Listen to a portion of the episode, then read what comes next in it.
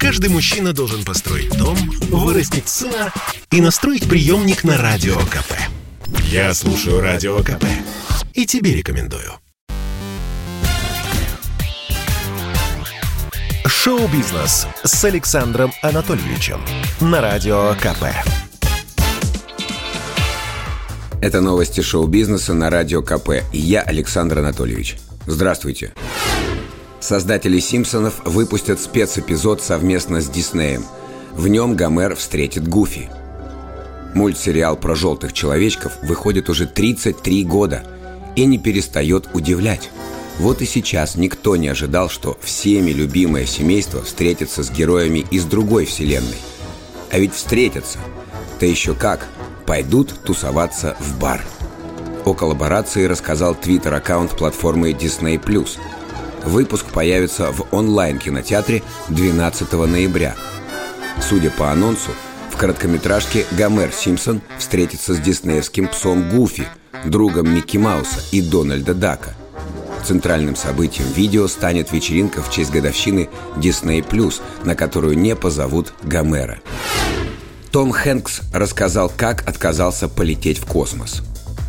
Форест Гамп всея Голливуда – на днях пришел в гости к американскому Ивану Урганту в вечернее шоу Джимми Киммела.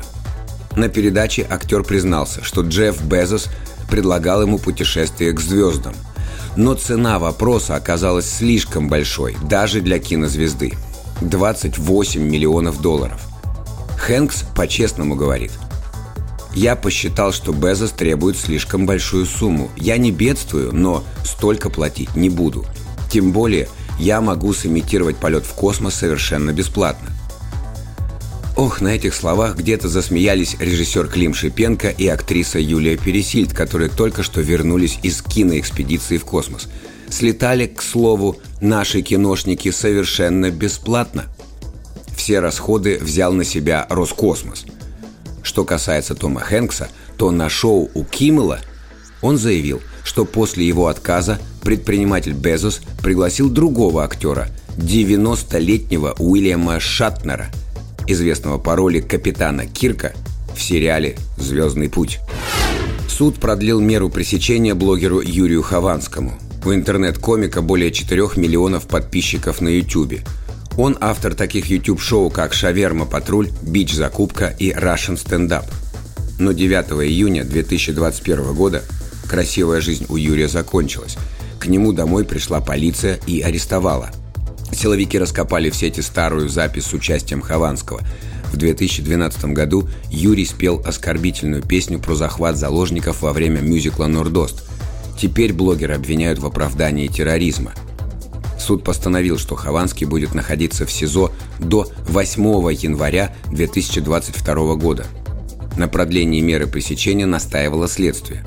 Сторона обвинения объясняет свое требование – до конца расследовать дело пока что невозможно. Нет заключения экспертов и ответов на запросы в службы безопасности Google и Microsoft.